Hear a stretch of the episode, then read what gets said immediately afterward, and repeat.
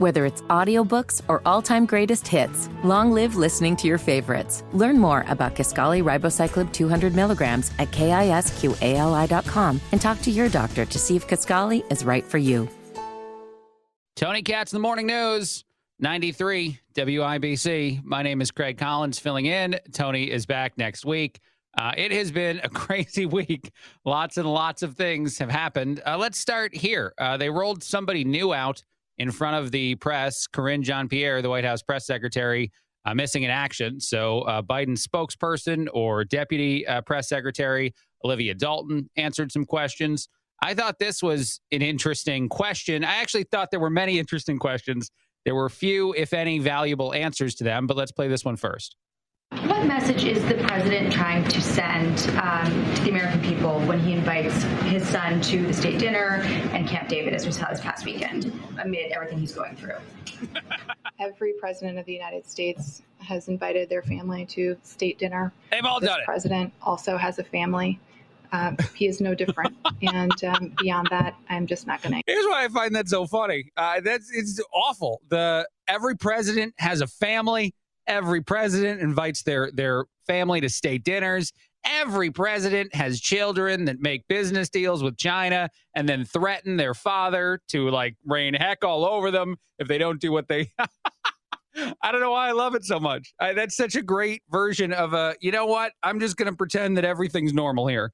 Uh, you know what that is? That's the meme where everything's on fire behind someone and they're saying everything's fine uh, with a straight face in front of them because everything feels like it's on fire in the world of the Biden administration. Everything also feels like it's on fire in general with all the smoke and craziness going on uh, around here, around all of uh, the Midwest, actually, it seems. Uh, other things that were said or asked of the White House Deputy Press Chief Olivia Dalton uh, included something about Attorney uh, Merrick Garland and whether or not this is the beginning of the end for Merrick Garland, because that onion continues to be peeled back more and more, and you continue to see how interference did exist in the world of the Hunter Biden investigation and then the inevitable lack of real charges and the charges that were actually levied, all of them um, given sweetheart deal uh, versions of reactions. Uh, but here we go. Here's Olivia again.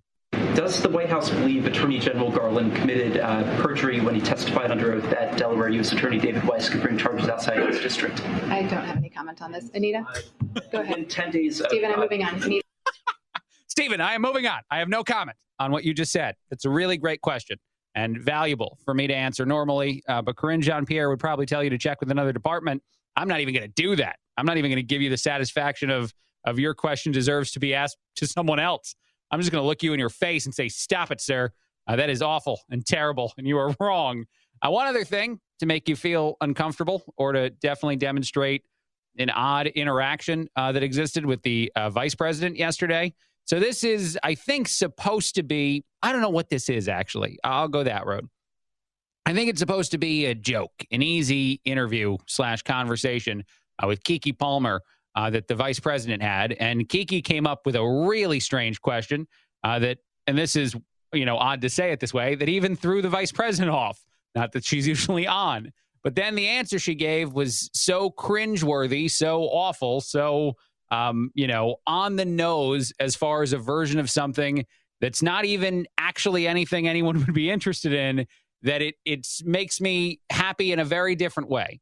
Uh, the vice president has done a terrible, terrible job of making herself even remotely relevant to the vast amount of Americans. I think Democrats agree that everything about uh, Vice President Harris has been either uncomfortable or overly repetitive or just dumb. I'm not sure what the words are that you'd prefer I use.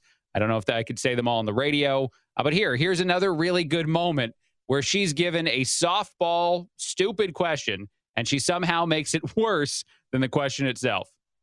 Will we ever get a Madam VP Converse line? Oh, that's interesting. I do love my Converse. I mean, you wear them well. I have all kinds of different colors and high top and low top. I prefer the low top. If I did, I'd probably want like a like a freedom line. Oh. You know, right? Yes. Can you see that? Where Absolutely. No. be some freedom would be on on the No. Converse. You know, freedom, freedom to be, freedom to. I am free. Right, right. I am free. Free to march. Free to oh. to to walk Madam- my talk. Madam VP Kamala Harris's freedom to walk my talk. That's the shoe she wants. The the Vice President Harris Converse freedom to walk shoe. Oh man. That's that's the be- my favorite part about this actually. You know, they used to say, I don't know when they said this, but a few years ago that conservatives weren't as funny as Democrats. The Democrats are the funnier people, the Jon Stewarts of the world. Uh, this is completely unfunny. And because of that, I'm actually laughing at it. Uh, not with them. I'm definitely laughing at them. Um, but every part of the uncomfortable and stupidity of this uh, proves how far Democrats have gone into the corner of the insane and how easy it is to make actual jokes about them. Uh, which thank you uh, to the Democrats for that. Thank you for making it so much easier to be the funnier side of the political aisle now. Uh, quick break, a lot more. Craig Collins filling in. Tony Katz, the morning news, 93 WIBC.